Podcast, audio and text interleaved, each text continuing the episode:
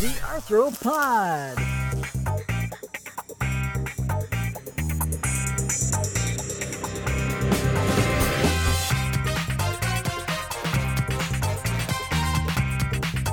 The Arthropod is the home for the wonderful, weird, wacky world of insects. Hosted by Jonathan Larson, Jody Green, and Michael Skvarla. Welcome back to Arthropod, your entomology podcast. I am but one of your spooky hosts today, Frankenstein's Johnster, Jonathan Larson of the University of Kentucky. I was workshopping there. Sorry, Jody. That's okay. I'm Jody Green from the University of Nebraska Lincoln. You didn't I'm even just- try to come up with a creepy No, I'm, I'm just I'm just scary. Remember how we f- like were workshopping intros to the show literally 30 seconds ago and you didn't warn us you were going to do that? Yeah. I wanted. I'm I- Michael Skvarla with Uh-huh. Penn State. yeah. What would Yeah. be your spooky name? Ah man, Michael Larval. I Oh, don't know. Try- Well- you're trying to work it into our theme today, huh? A little bit, yeah, a little bit. Uh, today is our Halloween spectacular, our first of two Halloween spectaculars. Really, um, we're doing a movie for this one. We have all watched the 1986 version of the story "The Fly." It's a pretty crazy movie. I think that we're going to have lots of things to say about it and lots of feelings about different parts of it. Uh, a word of warning for parents who maybe are listening with kids. Uh, this one is maybe a little bit spicier than our usual arthropod content. This movie is rated R, we're pretty sure, if not PG. Oh, it, no, it's for sure rated R. it's for sure rated R. Um, and so we'll have some R-rated talk uh, with it. We're not going to like go into super detail, but if you don't like having your kids hear about uh, spicy things, then uh, maybe this is one to skip. it. It's an R-rated horror movie, in Yeah. it particular body horror. So Yes. It's David uh, Cronenberg. I mean, I wouldn't want my kid hearing about a David Cronenberg. the main character of the movie doesn't wear clothes for the most part. He wears clothes. He wears the same clothes every day, right? That's yeah, that's outfit. that's even a plot point. yeah. so yeah, just like a word of warning, tr- not, not a trigger warning. What would we call that? Just like you know, Content warning. content warning. Your part. I had I had a body horror moment. Uh, a hand came out of his mouth. uh, you know what? A moth flew into my eye today. Like I put my contacts in, I went into the garage, and a moth flew into my eye. are you okay? All the scales and stuff Yeah. stuck to my. I've never Did you had have to that. get a new contact? kind of weird pain. Uh, I still haven't actually had time to flush it out. Like I took the um, what is it? I took the eye wash thing from, from the kitchen sink and sprayed myself in the eye. But um, I I might have to change contacts later. Just a point point of order. Do you think that the the sprayer hose in your dishwasher sink or your dish sink is for your eyes? Uh, well, today it was my eye wash station. Sorry. Um, anyway, you said body horror moment. That was a body. That would be body horror. That would be a scary movie. A, a moth gets stuck in your eyeball. Do we have anything we want to talk about before we talk about the movie? Jody is an international superstar now, thanks to the bedbug ec- epidemic in France. Uh yeah i was uh interviewed by a, a i don't know i guess it's an international news station but it's based out of berlin germany and so it was kind of like germany called to talk about france's bedbug problem that's the summary Uh, guten Tag. it was Jody. one of the most chaotic interviews i've ever had That's cool. I didn't know. Yeah, because I was like zooming with the news. So like when I looked at the other screen, like I'm looking at your head, Jonathan, your head, Mike, but I was looking at a newscast. So I looked like I was watching TV. And then I could hear the sound of the news and interviews going on. And then there was another voice like, Jody, Jody, can you hear me? And um, yeah, anyway, it was all kind of nuts. And I didn't know it was like live. So anyway, that was interesting. Can we post a, a link to it in the show notes? Um, sure. Okay, cool. But because it was framed the way I felt like they wanted me to blame France, I was trying my best to be as fair. fair to France, fair and balanced to France. Because you know what? Everybody's got bed bugs. It's not just France. Yep. now there's a the news that's like move over France. Canada's got their own bedbug problems. They were really concerned because they just had Paris Fashion Week and it just kind of hit like social media that bedbugs were on like the train and stuff. And then 2024 Summer Olympics are going to be in Paris. And so that's why we're trying to blame France. But spoiler is that people move around bedbugs. So don't cancel your trips to France. Yeah. Bed bugs be bugging. Just look for them. Just be better humans. Always sound advice. That's that could be something we stand on very strongly as the Arthropod show. Uh, my preamble before we get into the content is I wanted to send a shout out to a listener, Ben Knowlton, who is an online master student with our program here at the University of Kentucky but he contacted me after he heard me speak in our uh, like in, intro to the department class that we do here uh, and ben shared that he is working on this semester a podcast himself. It's called there will be bugs. I will link to it in the show notes but we're all about that podcast pollination. Uh, so go support a new podcaster in the insect world. Um, another one has joined the ranks so i feel very uh, happy about that. So go check out ben's show um, and learn a little bit more about insects from a different content creator. With that, you want to talk about this movie, The Fly, 1986? Yeah, let's talk about it. Okay. Uh, was it? Did you like it? Was it a good movie? Okay, wait. Why did we decide on this movie? Is what Okay, I like that as the as first question that I got from someone else. okay. Uh, I will speak to why I put this up, and I think why Mike also has brought this up before. Um, so we've been kind of circling around this, I think, for a couple of years whenever we talk about Halloween movies that we could watch. Um, I, for one, was very keen on watching The Fly because it is a remake of a 1957 or 1958 film, and it has sort of a really strong cultural legacy uh, coming at us from the 1980s. And I think that I've always wanted to see it just because it's got Jeff Goldblum in it, and I knew that it was kind of extreme and gross, and I thought that it would be fun for us to to hit. Mike, why have you brought it up before? I I brought up The Fly writ large because I was watching a different Vincent Price movie, Uh-huh. uh, and I love Vincent Price, and I thought, ooh, he's in the original The Fly. So I pitched that, and John said, "How about The Fly 1986?" And I said, "Sure, we could do that too." And similarly, I am aware of it. It has a lot of kind of cultural legacy. It feels like like lots of people know of The Fly. It seems like a good fit for Arthropod. Like it's right there in the title. It's Fly. Um, pretty pretty good. Yeah. Arthropod connection there. I mean, it's right there. I, I, if I could speak to why I wanted to do this one more than the 58 Vincent Price film, I too am a sucker for some Vincent Price. I watched the Vincent Price movie over the weekend, Twice Told Tales. Mike, I don't know if you've seen it. It's all Nathaniel Hawthorne stories. Ooh. Uh, so it's kind of good. But this to me is meteor. Like the analysis that we could do of The Fly from 1958 would be like what we did for them, which is, you know, oh, it's so funny and goofy and maybe a mm-hmm. little bit of like, you know, he's a super scientist who's crazy. This one, just from what I know, having read other people's blogs and reviews about it in the past, like trying to convince myself to add it to my horror list, this has a lot of meat on the bone, for lack of a better term. It's not that one guy's hand at the end of the movie.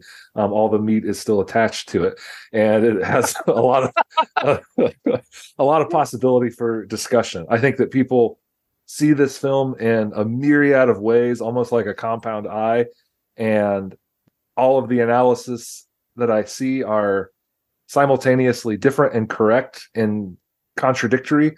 And I think that's way more interesting than, I guess, sort of a oh, Vincent Price's brother-in-law gets his head and hand replaced with a fly's head and hand, and then gets squished by the end of the movie and eaten by a spider. Spoiler alert for film from the late 1950s, but uh, yeah, I thought this one would be a lot more interesting to hear the three of us ramble on about for a solid 55 to 60 minutes. Yeah, I can see that. It feels like so I have not read any outside analyses, but it feels like there is a lot that you could unpack with it. Like I picked up on some themes that I think I'd like to discuss later. Um, and I'm curious to to hear some of the other ones that you've picked up from other folks to see if that kind of gets anything moving. But yeah, I agree. There's certain certainly some undercurrents and themes that I, I feel like beyond my feelings of the movie are interesting. And just as like the sort of setup, this was all of us a first time watch. I've never seen it before. And I do want to say that I watched it with my 14 year old daughter because she was grounded for that two hours from her phone. And so she had nothing to do but sit with me. And I said, I have to watch this movie, The Fly. So that was interesting. I that might have been a completely different experience if she wasn't sitting beside me. And we talked about it throughout the day. And she even wanted to watch the parts that she thinks like she's like, I think that happened, but I want to watch that part again. And then she also wants to watch the sequel. Nice. I mean, it's good that she's not traumatized. yeah, the first time in some parts I thought she would be, but we got through it. Uh, so it's funny John asked that question. I saw parts or maybe all of The Fly when I was like eight to 10 years old. I Ooh. would How not did that recommend happen? that. How did that Uh, happen? yeah. so I I there are clips from it that I distinctly remember to the like and I remember being terrified as a child. I seem to remember I was being babysat by a cousin and she was not paying that much attention to us. Okay. But yeah, there there's not, not to skip ahead too much, but there's a scene at the end where like he is the like he turns into the fly and he barfs up some vomit all over a dude's hand and it, the hand melts away. I have that seared into my brain Yeah. uh, from being a child. I I absolutely do not recommend letting a child that young watch it. I would say 14 is probably the lower limit. It is a, an R-rated movie, so like like I watch Speed, which is rated R at like 11. That's it's it's it's R because of language, right? Right. Like it, it has Oh, some. F bombs. yeah. This is R for different reasons. This is R for different reasons. And yeah, 14 is probably the lowest I would go letting a child watch it. and Um, even that would maybe require some discourse beforehand of like, yeah yeah in in in knowing your child uh there are probably 14 year olds i would not recommend watching it um Yeah. so so yeah i've seen it before but and, and and obviously like as a child i wasn't doing like in-depth picking apart of themes no, you were just getting scared. yeah scared. Yeah. Yeah. Scared and, and, and scarred. Yes. very very much so that had to have been on tape then, right? it was either on like cinemax or some one of the channels that could play those kind of movies or yeah on a vhs You guys were Uh, really up to no good if you were watching i'm not tapes. sure Yeah. I'm not sure how we uh, how I saw it. Honestly. How did we watch it this time around? Amazon? Yeah, Yeah. I think I've- we rented it from Apple TV. It was it was a gift, Oh. three ni- three Oh, ninety nine yeah. or something. Yeah. Yeah, I did see it's on HBO Max or whatever they're calling that now. Um, as part of if you subscribe to it. Uh yeah, the digital options were all sort of pay to play. I luckily found it for the same price it would take to buy it on Amazon uh, at my local half price books, just sitting there waiting for me to take it home. And it comes with the sequel, which I have seen the sequel, but not this movie until this go around. For some reason, I watched The Fly 2 at Purdue when we were in college. Uh, actually, I think it was before we moved in together, Mike. I think I saw it in like the $5 DVD bin they used to do at Walmart. And I was like, yeah, okay, it's a bug horror movie for sure. And you definitely need to see the first one to, to better understand the second one. So uh, it's also a very creepy movie. Cronenberg's not involved with it, but the guy that did all of the makeup in this movie directed it. So it's still got, the, I think, the flair and kind of the flavor. Hmm. Uh, so there are other sequels, I think, out there. Uh, one's in comic book form, and Cronenberg has supposedly circled around maybe doing his own sequel to it. So we can kind of talk about people that were involved. So do you do you all? I know Jody, this will be a, a, a no from you. But how many Cronenberg movies have you seen, Mike and Jody? Like, do you, are you a Cronenberg fan? I have no idea because I don't know. I'll have to look that up. uh, I've never even heard of him. So I looked up some Really? of his yeah cinematography. Cinema would it be cinematography for a director? His his oeuvre. Yeah, and I'm I don't recognize most of the movies except The Fly.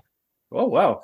Uh, Uh, I I should say I'm not a big horror fan, especially I dislike body horror. There's a couple things like I watched The Ritual and loved it, so like folk horror I can get into. Nice. Uh, but this is not. I, I would not usually pick something like this, so I'm not familiar with his other stuff. Yeah, uh, he is kind of one of the people I think that's seen as an originator for the body horror ge- genre uh, on in film, at least. And I think according to his Wikipedia page, he has nicknames such as the Baron of Blood and the King of Venereal Horror. so if you're not into the sounds of that, I don't know that his his stuff would be into uh, something you'd be into. But yeah, he was he was a pretty big deal in the 80s. Like Scanners came out in 81.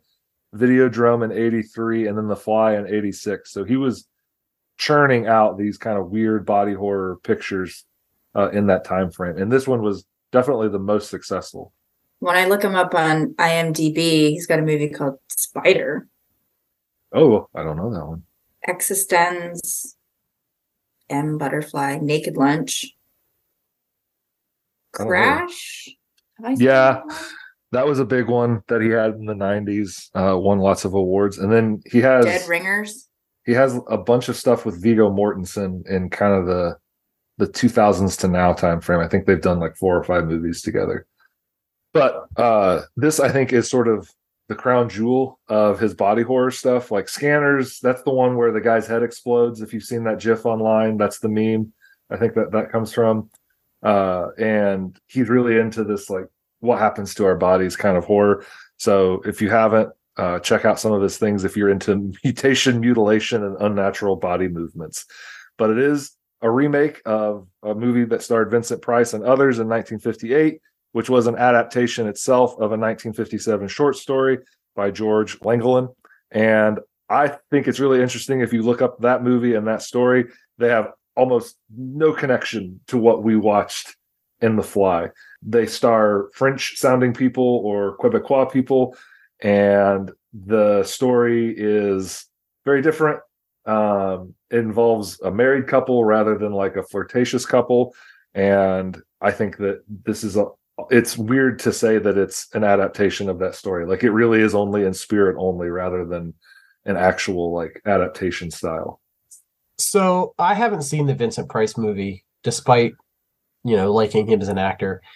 What overlap is there? Like, is there still like a transporter kind of muck up issue, or is that even different? No, I guess that that's fair. Yeah. So it's a scientist who has built pods that you can teleport things in, and the fly gets in there with him. It's a more instantaneous transformation. So he instead of like being infused with the fly, he his head and arm they swap places with the fly's head and arm. So he steps out of the teleporter and he's got a big fly head and a big fly arm and he can still think like himself for a while but eventually he has to convince his wife to squish his head and arm with this hydraulic press that they have in the lab so that people don't discover him and before that kind of like in the last throes of his humanity he destroys all his notes and the teleporters You just ruined the whole movie. i mean it's been around for you know like 60 or 70 years so i don't Well, feel should we bad. talk about the plot of this movie? yeah Yeah, th- I think that's a good setup for the plot. So that's that's the old movie. So what happens in this movie? There's transporters. go for it jody you have prodigious notes that were produced by a 14 year old Well, I started off with the notes and they were mostly like what I thought was going on. So it was start off with a reporter or a journalist talking to a scientist, and he's like Jeff Goldblum, who's like got these giant eyes. yes Um, and he was wearing clothes. He had like a suit and tie on, or a jacket and tie. And he was talking scientific, and then she he somehow got her to his apartment that's kind of in like this alleyway warehouse building. And he sleeps we- on a pull-out couch, but he's got this transporter. Oh yeah, what? Well, can we talk about that bit? The flirtation felt terrible. Like Yeah. it was awkward and forced. And I'm like, why are you going back with him? Like, this is not not great. Right. But then it was like for a story to talk about this the science. And then it was like this transporter, but it was like a teleportation device, it seemed at first. And then it was, hey, do you have something personal that I could put in this machine to show you? The flirting part was like she stuck her hand up her dress and like pulled off her stocking, like a pantyhose thing. And it was just awkward and weird. And then he put it in one of the transporters and it flashed like some computer that's like ginormous. And it, like, it is 1986 like this smoke fog machine whatever. And then it disappears and she's like yeah like big whoop. And then it's in the other device because he's got two in the room and so she just thinks it's amazing but then something happens and he's like no you can't tell anyone yeah it's a setup it's a meet cute I do think it's interesting that you both think that their flirting is is awkward and forced because these are this they're married in real life at this time. Geena Davis and Jeff huh. Goldblum, like they were really? a couple uh, during the making of this film. They, they were. Film. Yeah, yeah, they were oh, husband and wife. So I I guess I take a different vibe from it. Like I think she's she is charmed by his oddity. Like he comes off very weird, right? And you're at this weirdo party with weirdo scientists, but, and he's the most interesting weirdo. Okay, I can see that. I I did laugh at the part where he's like, half the scientific community is here, and it's like a hundred people in a room, right? like of their mm, city, maybe. The writers don't know the scientific community. Explain yes. what the transporter looks like. So they're big metallic pods. They look like uh, even bigger versions of like the transformers you see on the side of uh, an electrical pole outside of your house. Like they're big and ridged and there's an immense amount of of cables and hoses that are connecting them. And yeah it's it's a very ms dos type computer that he boots up um, what's like a techno brutalism yeah almost. that's a great way of putting it. Yeah. It, it looks painful it looks bad like i i don't feel comfortable looking upon his works but he wants to obviously uh, market this technology at some point. He wants to make it better so that it, it, can transport more than just inanimate objects, which is where he's stuck at at that point. Uh, he does an experiment with a baboon and it goes horribly awry and it turns the baboon inside out. This is your first taste of Cronenbergian body horror. You see this like still living creature that's erupting blood and it's been turned inside out. And they do this other experiment with a stake uh, where the teleporter obviously doesn't know what he keeps saying it doesn't know what flesh is. It doesn't understand the flesh. And this is like in between sessions of them making love, I think at this point. Yeah. It's all very connected, right? Like he's talking about the flesh, the flesh, the flesh. And like they understand the flesh, the two of them, because Oh, okay. I see pressing flesh. yeah, that makes sense. Well, I get that okay, metaphor so now. If we can talk about the clothes part of it, yeah. when it was like hey, like, do you want to change your clothes? And it was like, uh, these are clean. And then he's got like five sets of the same blazer, blah, blah, blah. It's like same square cut same. tie. Right. And then she ends up going out and buying him like clothes that he wears for the rest of the movie until he doesn't wear clothes anymore. But it was just like, you're very cute. I just want to eat you up. And then they start talking about the flash. And that, yeah. that's how it goes into what Jonathan's talking about. And then when he was talking, when the steak incident happens, he puts like one steak in the transporter and one steak he cooks. He asks her to taste each one of the cooked version. And so she eats the other one, the first one, it's fine. The one that went through the transporter tastes synthetic. So that's what he means by like the flesh because it's reproducing the steak as it thinks a steak should be, but it doesn't really, he hasn't taught the machine how right. to reproduce. It doesn't know the flesh. It doesn't understand what what it's transporting. It thinks that everything is fake, like all this other stuff that it's been transporting. Uh, I think it, we'd be remiss if we didn't point out like she is a reporter. Her name's Ronnie, by the way. I don't know if we said that. Ronnie Quaife. Veronica, yeah, Veronica. And yes, and he's Seth Brundle, which is I think a really good scientist name. Uh, she works for a fake magazine called Particle, and Particle is sent her out apparently flush with cash to do whatever she wants and write a write a real bang up story. And so she has to report back to her editor what she thinks she's found. His name is Stathis Borans, um, which I feel like there's some reason that they're both SB and their names are like inversions of each other, Stathis and Seth. I don't know, like there's something Mm. about the fact that they in, end up in this love triangle and their names are so Oh yeah, just happens to be like her ex-boyfriend who has a key to her apartment and is showering. Yes, he's a very strange, misogynistic man. Um, he comes off extremely creepy at the start of this. He's definitely the most insectoid of the three at this point in the story. Like he's just very pokey. He's just very he's he he's a like I said he's a misogynist. Uh, he's very uh, gratuitous with how he talks to Ronnie and like what he wants from her and what he's jealous of once she starts going down this path with Seth. So she decides to document his his machine and his his accolades. Just, just to back up a little bit, you said he can transport synthetic materials or like non-living materials, and that's his big hangup. Like he wants to be able to revolutionize transportation by transporting living materials. She wants to do a story at the beginning of just the regular transportation, and he convinces her to stick around and write the entire story of like how he develops the entire technology. right. uh, Why do a story when you can do a book? Yeah, It'll be the whole the whole thing. Can I just say though, that's the it's so dumb.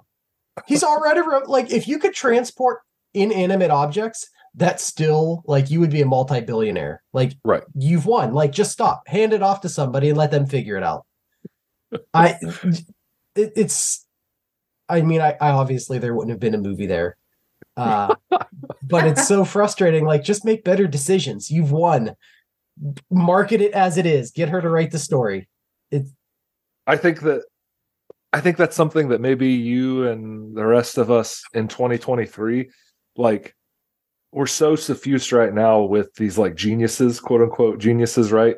These grifters kind of like that are, are predominating our culture. I I mean, I'll just I thought a lot about it's Elon, Musk. Yeah, I thought a lot about Elon Musk when I watched this movie, where it's like, like you said, just take the W, man. Like, yeah, you can tra- like transport rocks, tra- transport concrete across the planet. Like, you you have revolutionized the transportation industry, but this is a guy that's so consumed with his idea, and we're sort of presented with it as he gets car sick, right? He even got sick riding his his tricycle as a kid, and so his end goal has always been to revolutionize how human bodies are moved around so he doesn't have to get car sick anymore and he's he's lost the trees for the forest because you're right mike like this is this is world beating technology at this point you could transport a tank from here to to europe like i mean it it's an insane achievement and he won't accept the victory because it's not exactly what he set out to do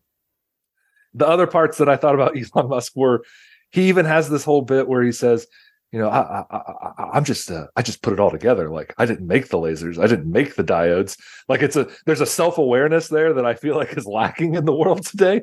I actually really like that part because it is very it made me think of 20,000 Leagues Under the Sea with Captain Nemo, like how he builds his submarine.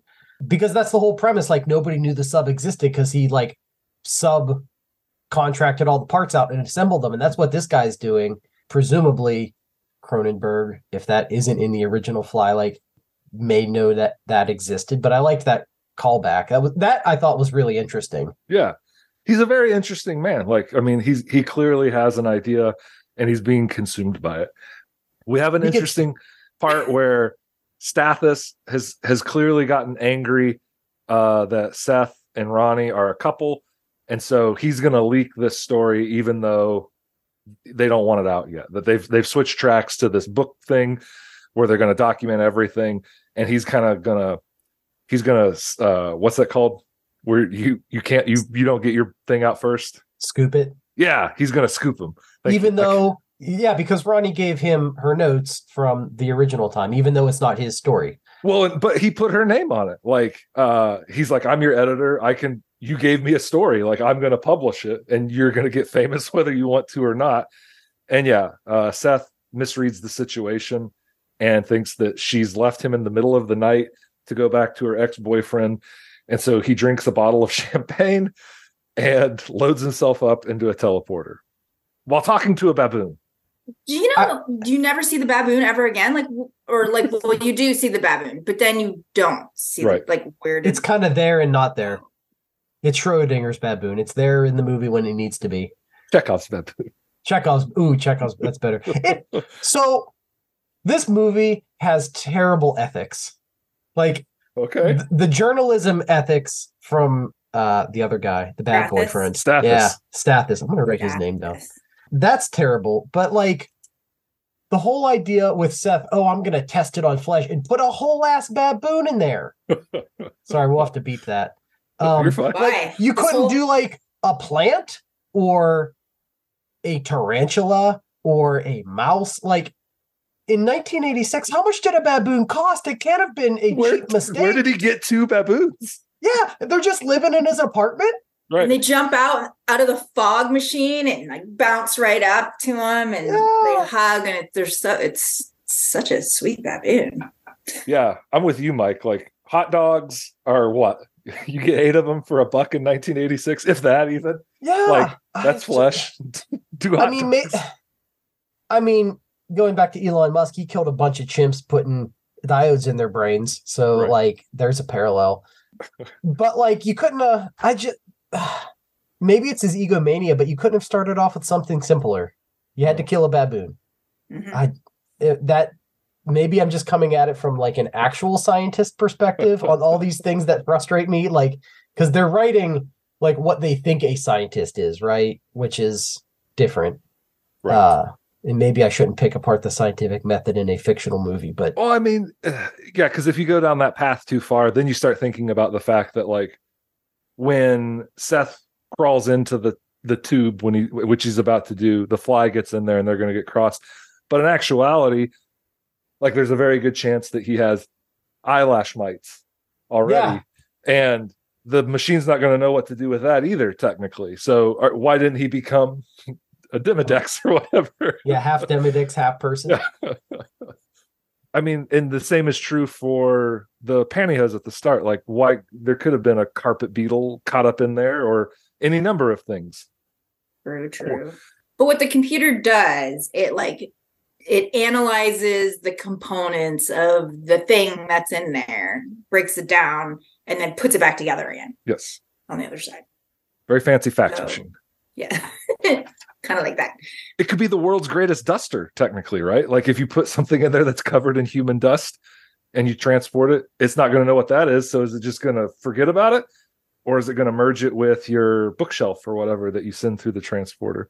There's lots of I think there's lots of threads you can pull at here scientifically and kind of lose the overall process of the movie, if that makes sense. Yeah. Okay, so so the naked guy now, because he's naked when he went in. Well, I mean, You don't want to get combined with your clothes. Tr- oh okay so then he's naked when he comes out like so this is what my note says naked guy holding a baboon so then i was like oh yes i remember he comes out of the door opens fog he stands up naked baboon jumps into his arm But the baboon covers up stuff. Like you don't see Yeah. The bits. Yeah. And he is the documenting. naked guy it. holding a monkey is still weird yes and he is taking a video of it for ronnie Drunk naked guy.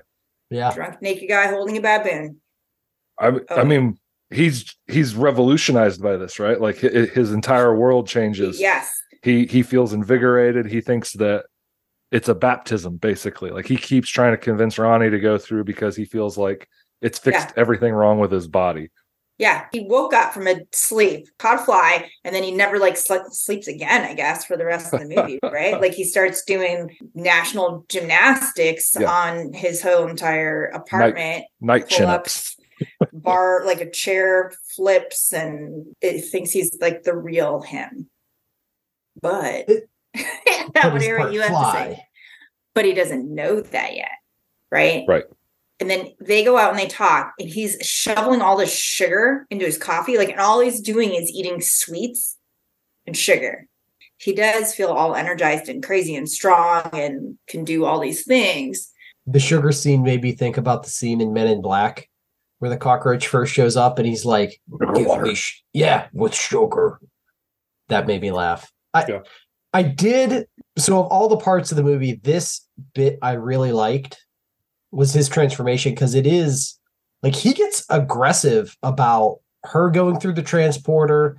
This is like, like you said, this magical baptism that makes him feel like a thou- 10,000%, and it's amazing.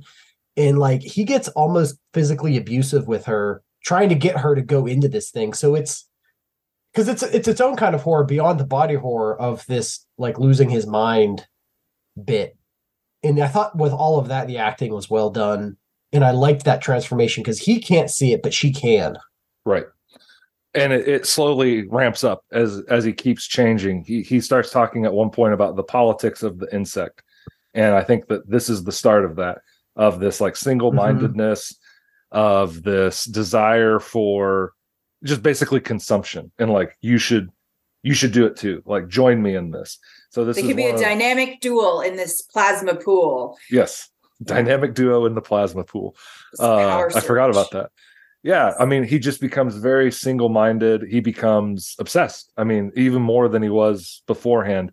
And it, the problem is like it's it's a less tempered obsession because he's losing his humanity, and he, Mhm. he didn't even have a ton of it beforehand. So, I, I think that yeah, like Mike said, this is one of the more expertly done bits of the movie. We can, I guess, condense down the the subsequent stuff to he he starts losing his humanity. Hairs begin to sprout from his back. His skin begins to change. He takes on i, I would say he never truly achieves a, a fly-like appearance in my opinion. Yeah his skin uh, he's he's a brundle fly. This is what he sort Rundle of- fly. yeah this is where he ends up is uh, he figures out that he was fused with a fly and that he didn't build a transporter. He's built a gene fusion machine. And so he starts to work on this idea of you know maybe i can dilute the fly out of me by adding more human to me uh, which is where i thought we were going to start seeing him kidnap people and hobos and stuff and throwing them in the machine with him That would have to been interesting. I thought that's where we were headed in the bar. So at one point he's Mhm. he's like he looks kind of like he's addicted to methamphetamines, I would say. He's all scabby and twitchy and he's out in a Oh, bar. the twitching. Yeah. Just The like, twitching is bad. He picks up a lady in a bar and he he fights off these two bumpkins and breaks one of their arms in half. I, Uh, I remember that part is, is from a child too. So I must have seen a lot of this movie. yeah. But it was I like bad for I can be Mike. yeah, I'll give you like I'll bet you hundred dollars, I'm gonna beat you, and then I'm gonna I get her too. right. Yeah. So like women is property. Yeah. Right. Yes. The the politics of the fly. And he just he circles the drain. Uh, his body starts falling apart. His fingernails fall off. His teeth Ugh. fall out.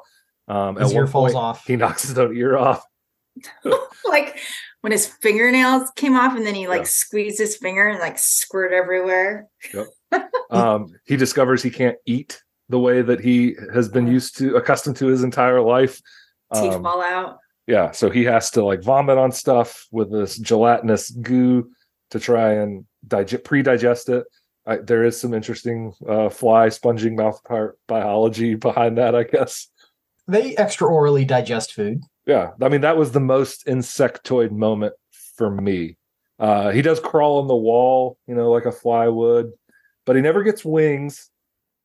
He never gets another pair of legs. You know, he never really gets compound eyes. I would say the the old fly movie is very famous for the insect vision, the what the fly sees when it's looking around its lab and approaching people. It's a it's a kaleidoscope version of insect vision, which isn't accurate. But we don't even we don't even get that in this movie. It's He gets bristly hairs. he is very bristly. So I guess the brundle fly is just bristly and, and extra orally digests. his- And he's like really wet looking and lumpy. Yeah. Yes. yes. Like a a newborn Saint Bernard. Uh just do you want do you want do you want me to say I didn't come up with that one, but these are the things she kept saying. Like he looks like Biff. So earlier on he looked like Biff from Back to the Future. okay. And then she said he looked like Pizza the Hut. Yep. Okay. And then she said he kind of looked a little like bacon. yes. And then he looked like E.T. And Yes. then and then he looked like hamburger. But Taya yeah. nailed it, I would say. Yeah. Those are good descriptors. suffice to say, yeah, he's losing his humanity. His body is is turning into Pizza the Hut. Thank you for that. And at the end of the movie, we find out that Ronnie is pregnant. Uh, she's been hanging out with Stathis a lot, trying to figure out what to do about Seth. He gets weirdly involved, and then she finds out she figures out she's pregnant. She's trying to decide if she's going to perform an abortion. She has what some people I would uh, some people I've read online think of as like the most horrifying part of the movie. She has a vision of giving birth to a live maggot uh, or a larva, I guess I should say. Um, a lot of people said that that's that's it. Like that's the the most body horror part of the movie. I- Jody Jody is breaking down. you know, she's screaming, then everyone starts screaming, and then you like look down, there's like a two foot maggot moving around, and it was like horrifying, but also then I just started laughing because as an entomologist, I was just like, this is ridiculous. She Oviparous. give birth to an egg. Yeah. I was like, what? exactly. I was like, can You weren't impregnated by a Madagascar hissing cockroach. Like, Yeah, because I was like, well, where would like how would that attach to your body? Anyway, the gynecologist in that scene is the director of the film. Fun fact. That was Oh, Cronenberg. Huh. Uh, oh, interesting. you know Uh, so many things. I, I tried to prepare. So this this prompts her to get an abortion. Uh, she wants this out of her. This is a part that I think is really interesting. Um, I don't know that it gets talked about in a lot of the reviews that I've read. There's like a really strong feminist streak here of like Stathis is like, well, why do you even why? Like, why do you want to do this? And she's like, I don't want it in my body. Like, it's my body. Please let me take this out of my body. Uh, they find a doctor that will do it, but before the the the surgery can be performed, she is abducted by Brundlefly for the conclusion of the film. Uh, he begs her not to do this because it's the only part of his humanity that's left is what's growing inside of her, even though there's no guarantee that it isn't a giant Right. maggot at this point. Yeah, because they had sex b- both before and after his transformation. yes. A lot of so, yes. Yes. so it goes from that to actually i've changed my mind uh we're going to use your dna and our baby's dna to help fix me and so the ultimate part of the movie is brundlefly has taken her back to the lab he is going to put her in one pod he'll get in another pod and he's built a third pod somewhere Well, he had he had a third pod. oh so that- okay That was I some good that foreshadowing. there was foreshadowing within the first five minutes that I appreciated where when she first comes in, she asks what's under the tarp. And so he shows her like, oh, this is my first version. It's clunky. And so he has a third Ah. pod. Oh. i must have been getting popcorn at that point and missing Um, it is weird though that he only has two other pods because what was if he just had the one, what was he transporting between with just one? So Right. he should have like four. uh. But there was like that foreshadowing early on that he had three. But he's going to use the old and clunky pod as a receiver so that all three of them will be combined into one being inside of this pod. The ultimate family, I think, is what he describes it as. That was creepy. Yeah, right before Geena Davis takes his lower jaw off with an elbow to the face, she just DDTs him right there um, and sort of super speeds his final transformation into his final form as the super Brundlefly, which is where he does get some kind of buggy eyes, mouth completely gone, tears Well, like- up. But this is like after he like does this like this open mouth vomit on Stathis. Uh, I was maybe going to let Mike talk about what sounds like a traumatic childhood memory for him. Uh, yes, he he is interrupted by Stathis, who What? has brought no, a shotgun. like he wait, he came to did he come to kill him and then Jean, Ronnie was up top somewhere and was like, no, don't. yeah, Yeah. she was she was stashed up there, uh, Yeah, in like so- the the top of the abandoned warehouse. Yeah, Stathis comes into the apartment with. I'm going to criticize this movie from a different angle. He comes into to to Brundlefly's apartment with a shotgun, but it's cased. He like opens the case, and there's a sequence of him like assembling the shotgun and loading it in the apartment. The whole time, like Brundlefly is up in and around. Like he he could have assembled that out in the parking lot or at his house. Uh, I will Maybe he just bought it. so it's a Browning 12 gauge over under. Uh, I thought I should Yes, I I appreciate looked that this. up. Um, I just like my dude. Why? Be ready if you're gonna if you are intent on killing this thing. Be ready. Don't like do it when you get there. But yeah, he gets the shotgun ready. Brundlefly like jumps down on him, knocks him down. He tries to shoot Brundlefly, uh, but the the gun is knocked away, and he gets his hand vomited on. And I remember again, remember this as a child. It is reminiscent. I'm gonna keep pulling in other movies of the melting face from Raiders of the Lost Ark. Yes. Uh, if you've seen that movie, you can imagine that happening to a dude's hand, uh, and it just melts his hand, uh, which is cool, but feels like overpowered for like digestive fluid.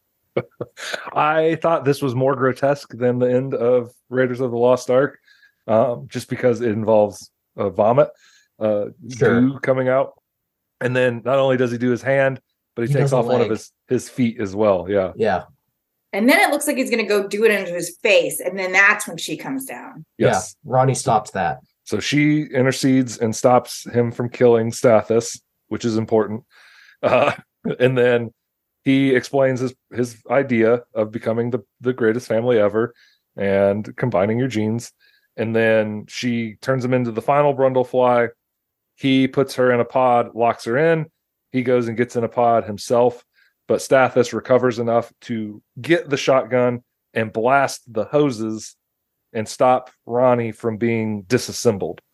And the machine then takes this to mean that it's supposed to combine Brundlefly with the pod. Yeah, Um, I didn't get this part. So I I wondered if it was because the locking mechanism is disengaged because yeah, otherwise why isn't it doing this every time? Like why didn't it combine the pantyhose and the pod? Yeah, well, so Brundlefly Hmm.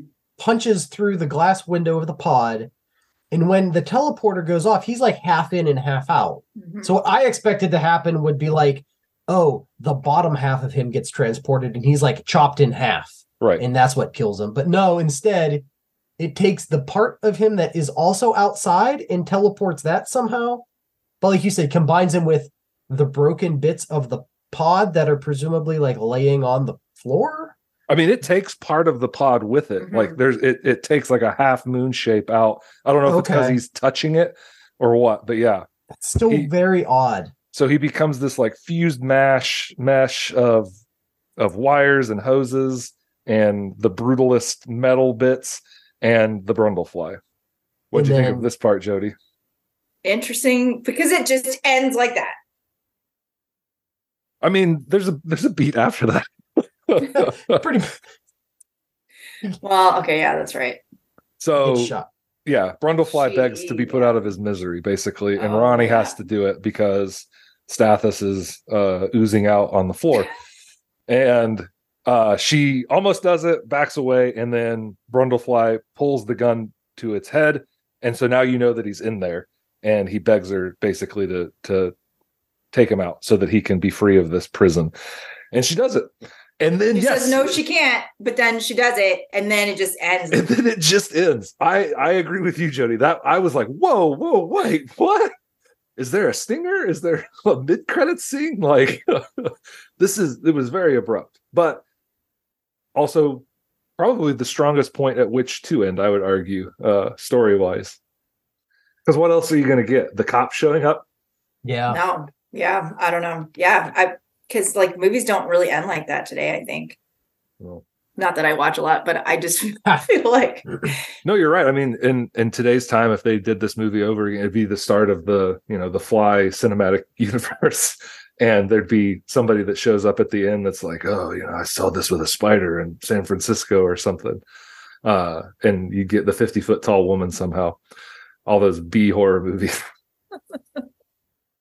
Well, and, and there's an arc kind of in the movie where Stathis is a, a jerk off in the beginning. Like he is a he. I wrote down creepy stalker. yeah, Like No, he lets himself into her apartment and is like taking a shower. They're like very machismo uh power move on his part. yeah he's a total perv. I mean, Yeah. he he says very wildly inappropriate things, even by 1986 standards. I would Yeah. argue. Yeah. Um, she asked for her. She's like, "Give me the keys back," and he's like, "Nope." Yeah, Yeah. and just leaves and takes her keys. But then, yeah, she it bothers it bothered me maybe from a modern perspective. Like then she goes to him later, like with help with Brundlefly, with help with the abortion. Like he gets this almost redemption arc, even though he doesn't change. Yeah. Uh, and then, like, how do you end the movie if you go past this cold cut? Like he's there on the floor and like without an R hand and a leg, like she goes and helps him, assists him, like to complete that redemption arc. Like that isn't satisfying because he's still big jerk. That is a creepy stalker dude. Yeah, I think that this is sort of the best uh the best they could do, I guess, because I had read that there was there were two different versions of the Stathis relationship and that Goldblum was very disappointed that they are sort of together by the end. Uh that Stathis and Ronnie have reconciled and he thinks that it, it cuts away from the better parts of the film. Uh it's a distraction, I guess. And so like this is the only way that you can get away with not addressing their future together, right? Is just to be like, okay, the monster's dead, the movie's over. Because yeah. otherwise you have to be in a hospital room and she's like wiping its forehead and he says, I'm sorry for all the things I did. And yeah, then they're together. You can't really have that because you're right, it's unearned. What what he gets from her in the film is unearned. And so going any further than that, I think would be even worse. We had talked about uh, maybe going over some of the different things that people have said about this movie online, uh, some of the different sort of analyses of it. When you guys think of it, though, what do you think is sort of the what is the point? Like, what is this movie trying to say to you? Can I tell you what we didn't talk about yet, though? Oh, sure. Sure. The Brundlefly Museum of Body Parts. That Yes. he does have have a little menagerie of his own teeth and fingernails and his ear. and there were like organs and stuff in there. It seemed like I don't know, weird. That was gross. It was gross. Just in the cabinet. in the medicine cabinet, which Yep. seemed deeper than it should be. True, true, true. What was this movie trying to tell us? honestly i struggle with that because so many of the themes in the movie are like all of the ethical decisions the scientist and the journalist everybody makes the worst possible choice at every turn stathis i mean i we we just went over it but like he is a big jerk misogynist and his redemption arc is unearned. Like it's a horror movie and you, like you don't necessarily have to have like a takeaway from it because of that but some horror movies do and can. But i don't at least in my watching of it like there's just there wasn't one or at least not one that i picked up on because so much of it was was not the themes weren't good. I guess that what I hear you saying is that the commentary is on the pursuit of science, right? Like that that what we'll sacrifice in the name of science is is potentially worse than what we gain. I maybe, but even then, like may, again, maybe coming at it as a scientist is like most scientists wouldn't act like that. Like that's not how it frames. If that is the case, then it is framing science disingenuously. Interesting. Okay. I like that. Um, and so I just can't like I don't accept that premise because I mean that's the premise of like Michael Crichton's Jurassic Park as the book, like science run amok. Right. But again, like that doesn't often, I mean, it can happen, but it is not the normal in science, at least as far as I've seen. And so I don't accept that premise. when Like you're- capitalism gets involved with science. I yeah, Or Jody, what do you think? Well, what he intended to do, I guess his intentions in the in the beginning or throughout his life was to do this tr- innocent transport device kind of thing, but that that things that may not go the way you intended and that it would go evil and that he went with it like that it was just super enticing to instead of help the world just help yourself Okay, so he became corrupted. Yeah, and it's kind of terrible that they blame it on the insects because, like, the one part. So we ended up doing the closed caption the second time we watched it. Okay. so that we could actually read what he was saying. And the part when he tells her like he's she's got to leave Right. because he's going to hurt her was probably I thought the most interesting quote. And he says, "Have you ever heard of insect politics? Neither have I. Insects don't have politics. They're very brutal. No compassion, no compromise. We can't trust the insect. I'd like to become the first insect politician. I'm saying I'm an insect who dreamed he was a man and loved it. But now the dream is over and the insect is awake. And then he says, I'm saying I'll hurt you if you stay. And I thought that was so creepy. Like that It was the scariest part because he knew what he was doing, but then he was like, kind of, I mean, this is our lives. Like we study entomology and the insects, but just like it's brutal. It's kind of like like the circle of life. I think that that's one of the more interesting points in the movie where he's trying to argue like his baser instincts are being brought out by the fly, by the bug, by the insects that he's being corrupted or that he's being unleashed and that that side of him will take over and she's not safe around him. I guess that was one of the other questions I was going to pose to you is like why is it a bug? Why is it a why is it a fly? Uh, why is this the transformative element of this film? It could have been almost any animal, right? Like he could have fused with the baboon. And then, you know, we go backwards in evolutionary time or whatever. Why is it a bug? Do you think it does come down to this insect politic part in our view of insects as these brutal sort of automatons that are programmed for survival? I that yeah, because imagine if it was the baboon, like yeah, you get primitive, but there's still you could imagine there's still like a humanity there, or at least if not humanity, then like higher thinking, a higher like level Right. of cognizance. Right. Um, I think the other reason for the fly is convenience. Like it's small and just flies in there. He doesn't notice it. You could imagine like yeah, like if it's a cockroach, you might see that. You could maybe make the case for like bringing some other kind of insect in there, but you got to have something that is quick, big enough for the transporter to like see, small enough that he doesn't see it, but can also get in there, you know, while the door is open. Um, honestly, Right. it- a cockroach, maybe a bed bug would have been neat that would have been um, fun. but like there's not too much else in like an urban environment that you would that would fit that bill it feels like Termite, ant. Well, yeah you and it, get I mean, ant maybe it, they they did mention housefly, and so like everyone's familiar with it, that too and and and see, sees it as probably annoying or a pest, or they just don't think about it all. So, I mean, bringing fly into the picture and making that be the the insect. Yeah. Uh, why why choose it? I guess I was trying to think of different fly symbolism. I guess in humanity, uh, I thought a lot about Beelzebub because he's Mhm. I like he's kind of becoming Beelzebub, right? Like Lord of the Flies. Beelzebub is gluttony, though, not pride, which I would say is pride the driver of Seth more than gluttony at the start of the film. yeah it Yeah. it, there's also something they kind of mentioned um the, like the the connection of flies and filth at Mhm. one point before he really starts to fall apart like he's got like maybe some boils on his skin but is not Like, he can still literally falls apart. Like Yeah. uh she makes a comment like you stink Yeah.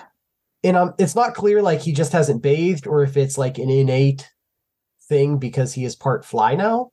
My take was it was the latter. Mhm. um like in, like the implication like flies and filth flies stink. Uh so i wrote in my notes like do all flies stink? Like there's an insect smell like the cockroach smell that you can get. I wouldn't call it a, a stink though but that's the the public perception like flies are on poop and that they're they have to be smelly. So there's i think that gives something to the horror too like over maybe other choices of things that could have snuck in there I like that. I guess I took that as more of a like maybe he just didn't smell human anymore. like how could he possibly still smell right to her uh, Yeah. with this like genetic transformation he was undergoing? Uh, I like all of this. I like all of our, our our different viewpoints on this. Do you want to hear what like some people historically have thought about it, and then kind of modern takes on the film and what Cronenberg intended? Yeah. So at the time, um, The Fly was often viewed as an allegory for AIDS, which I think is is Oh, a that's- pretty interesting take, especially in 1986. Yeah, that, in- that's something that doesn't hit maybe quite as as much now. Yeah, absolutely. Absolutely. I would agree with that. But apparently at the time and like into the 90s, that was what a lot of the commentary about this movie was was that he was talking about AIDS because it's all about sex at the start and they're not being very cautious. They're all very terrified that it's contagious at one point if you remember and then like just the breakdown of his body um, resembled what people thought happened to folks who were infected uh, with HIV and AIDS back in the day. Uh, apparently, Cronenberg had he. I don't know if I'd say he took issue with this, but he's he's vehemently argued that it isn't supposed to be about AIDS. That his intention was to talk about the body horror aspect of your body breaking down in front of your eyes and your mind being conscious of it. So he's talking about disease in general. Apparently, cancer was something that they talked a lot about on set. Uh, they talked about, you know, like if you swapped this out for cancer, it's a very tragic and different movie. But when it's his body becoming a fly, it becomes so depersonalized. Like if it was cancer, we would all think about ourselves having cancer. But with this, it's so outrageous. You can engage with it differently than a real disease, I guess. Well, in the way they frame it, like you don't. I mean, unless you smoke, but even then, like you don't bring about cancer by a choice. Right. Like this is fully based because of his pride and his Right. own mistakes. Right. That's a good point. Yeah. Yeah. He did it to himself. Uh, Yeah. uh, disease as a moral failing. Right. The that sort of long held American trope. Uh, there was one quote that I wrote down. I, I couldn't remember if it was from Cronenberg or from somebody that was doing sort of a modern write up about the movie. It was basically it's supposed to be a movie about your mind can only watch as you decay in front of it. And like he he's still himself trapped in there, but he has to watch his body become not his own. So I thought that the AIDS thing, that's a very interesting angle that, like Mike said, maybe as people in 2023, that wouldn't be the first thing to pop out at you. I mean, it didn't sound like it was what either of you thought about when you watched the movie because it's just not on our minds as much anymore. Other people have talked about the inferiority of insects, which we've discussed. There was one article that I will link to that's very focused on this love triangle between Stathis Seth and Ronnie and how both of them uh, both the men in this love triangle that they're the insects and that Stathis is more insectoid at the start and then Seth obviously is at the end and that they defeminize and dehumanize Ronnie throughout the movie in various ways with their like insect like behavior of male virility and talking about each other's penises and all kinds of weirdness. So there was a note that I had that we didn't talk about earlier, but right after he has the accident, but he still like looks fine. Uh, but he's like in the beginning stages of his transformation. There's a back and forth where they're having sex, and Ronnie's like, "I'm tired," and he's like, "Well, I'm not done," and she says, "It's been hours." Like, okay, dude, there's a consent issue here. Like, and it and it plays into that, like the non-consent of insects. In we didn't have a chance. There wasn't a better place to bring that in. So. No, I think this is the perfect spot uh, of just insects do become representative of that kind of like base animalism in many people's minds, right? Like insects have no concept of consent. Uh, it's just a made or die world, basically. It's like better that that he- thing that that quote from after. Like that that's just the brutal the brutality of it. That's just the way they are. There's Yeah. no politics. That's just the way it is. So we'll link to some of those different analyses. I think it'd be cool if people watched the movie, if they wanted to chime in and tell us what they think. No kids, don't watch don't don't watch it with kids. Go ahead, Mike. Well, what do you think about the idea of the point of this being like the inability to do anything as your body decays in front of your brain and you can just watch? Because it feels like his brain transformation is also happening like towards these baser instincts and that really undercuts that plot point like he isn't just observing it with his hu- full human faculties Right. He's like becoming insect insectoid even in in his brain capacity like he can't fully comprehend what's happening and so i like i'm not sure i agree that that comes off as a premise Okay. Uh, I'll let you take that up with Cronenberg on Twitter or wherever. but uh, no, I I actually understand where you're coming from because that was something I thought about in regards to yeah, like he he's obviously losing his mind at the same time. But I think that maybe his argument back would be, well, he talked about aging. So not Okay. just a disease, but as you age, you could lapse into dementia, you could lapse into Alzheimer's. Your faculties aren't what they once were. So maybe you even struggle to recognize your past self and to recognize the changes that are occurring to your body and you can't do anything about it i mm-hmm. think that i think that the point is supposed to be that like think of that feeling that might be popping up in your back of your reptilian part of your brain right now of the inevitability of getting the old the inevitability of decay. I mean it goes beyond body horror. I mean it is body horror but in some ways it's very cosmic uh, uh the insignificance of of your corporeal form and the the fact that it will someday fail you. Jody you have a degree in aging. Uh did they teach you about that kind of stuff No, I can't say that my experience and education in gerontology has helped me understand the movie The Fly. But that's too bad what about how he doesn't want to be destroyed? We need to save the Brundle fly baby, you know, like that we'll all just be as one, keeping that going. reproducing basically Whether or not they're compassionate or not, or brutal, they just need to keep surviving, whether you know, like instinctual self-preservation. Yeah he didn't want to hurt her but then when he found out she was she had a brundlefly baby then it was like what if i'm still in there? But then it seemed like he wanted to keep him like the human part alive but maybe not because he loved having that insect part that never got tired like the power surge that he talked about. I don't know that doesn't make any sense but i did no want it to does say it makes sense Okay. because i think what you're trying to say is by the end the sort of natural instincts of parenthood are becoming corrupted even and turned into this just just persistence like it doesn't matter if it's him beforehand or all three of us combined it Right. just matters that something of mine persists Right. And my body's falling apart and this is happening, Right. but this could continue. So we need to make like we need I need to have this go forward. Like Right. we need to do whatever we can. which is insectoid which isn't which is base right this idea of like yes. all i need is to eat sugar and make the next generation Right. It's all Yeah. about the offspring. Yeah. So I think that there's lots of different threads you can tug on with it. I'd like if people watched it and and let us know what their thoughts were, what they picked up on, uh, what their favorite transformative element is, which which stage of of Brundlefly would you want to cosplay as for Halloween? Uh, can I tell you about the sequel a little bit, Jody? Yeah, I was gonna ask. I was like, Okay. is it i'm never watching it so please Okay, so the sequel is about his son, um, his son whose name is Martin Brundle, I believe. Uh, she she takes his last name then So no. okay Uh he I'm trying to remember what the actual start of that movie is.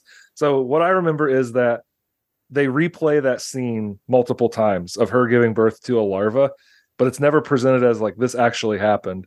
But he does come to be born and he then ages. Okay, here we go. Several months after the events of the fly, Veronica Quaife gives birth to a larval sac and dies. The sac splits open to reveal a normal baby boy. So instead of the maggot, she has this larval sac and this baby comes out. And the people that owned the company that had been funding Seth in the first movie, they take ownership of this boy. Um, and the lead owner, his name is Anton Bartok, and he uh, adopts the child and names him Martin. And then he just grows up like in labs, and his growth is super sped up. So by the time he's five, he looks like a 20 year old, I think. And he's falling in love with the scientist that works there. And he's seen all this weird stuff. He saw them try to rebuild the transporter and and move a dog and the dog gets turned into this horrible like 100 foot long terror beast that they they tell him they killed and got rid of. But he finds out that it's been locked up in the same areas as him his whole life and they feed it this like terrifying gruel and you have to watch it twitch and everything and he he realizes that his body is breaking down and he's turning into a brundlefly and this girl that he's in love with is like well i'll help you.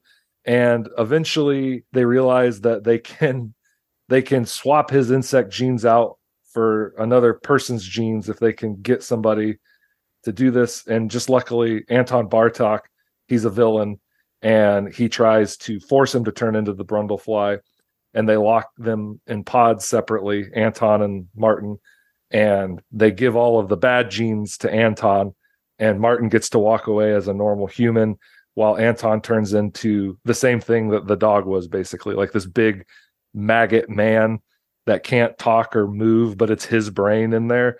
And the end of the movie is him eating the food that they used to give to the dog.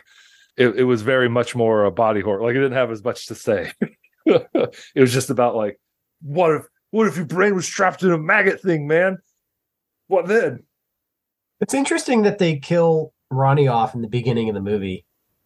yeah Like None she of doesn't the- survive. none of the original cast returned except for Stathis, uh, the guy that played him. He comes back, and I think he at one point he does the exposition, like he explains everything to Martin.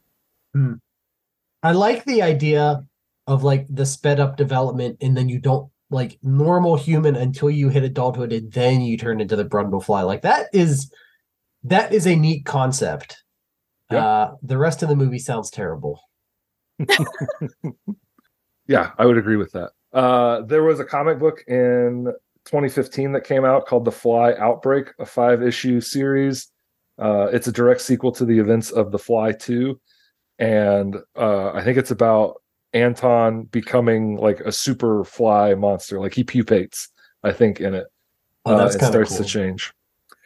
So there's there's other fly content out there if you'd like to engage with it. I had one more thing. Uh, the tagline in the movie is "Be afraid, be very afraid," and they even work that into Ronnie saying it at one point. Mhm. It. What do you think of that as a tagline? Like it felt forced in the movie. It feels like it doesn't fit the movie.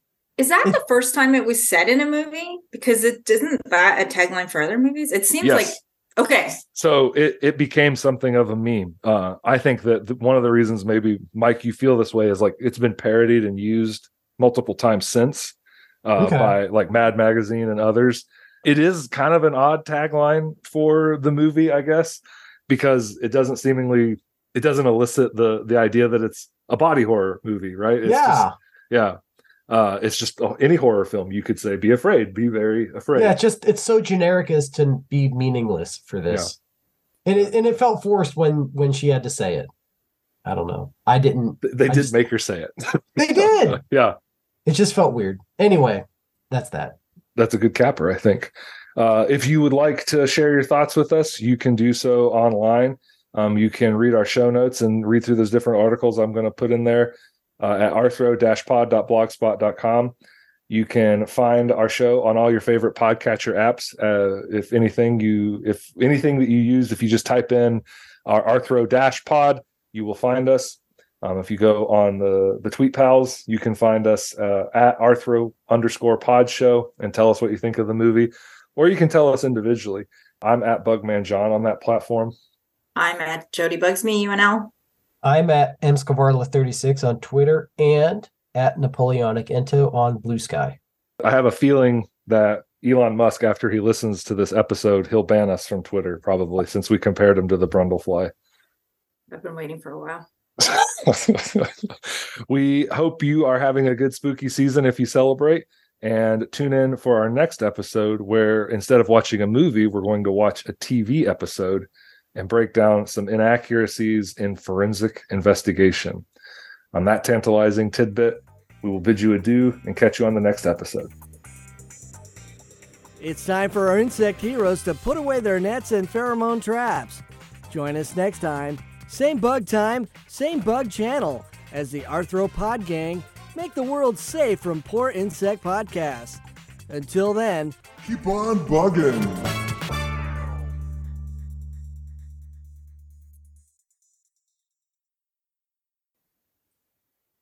Did you know there was one part of the movie that he said the word penetration like five times? It was like, I'm glad I'm getting this recorded. can he stop saying the word penetration? It was right before he left to go find that lady in the bar.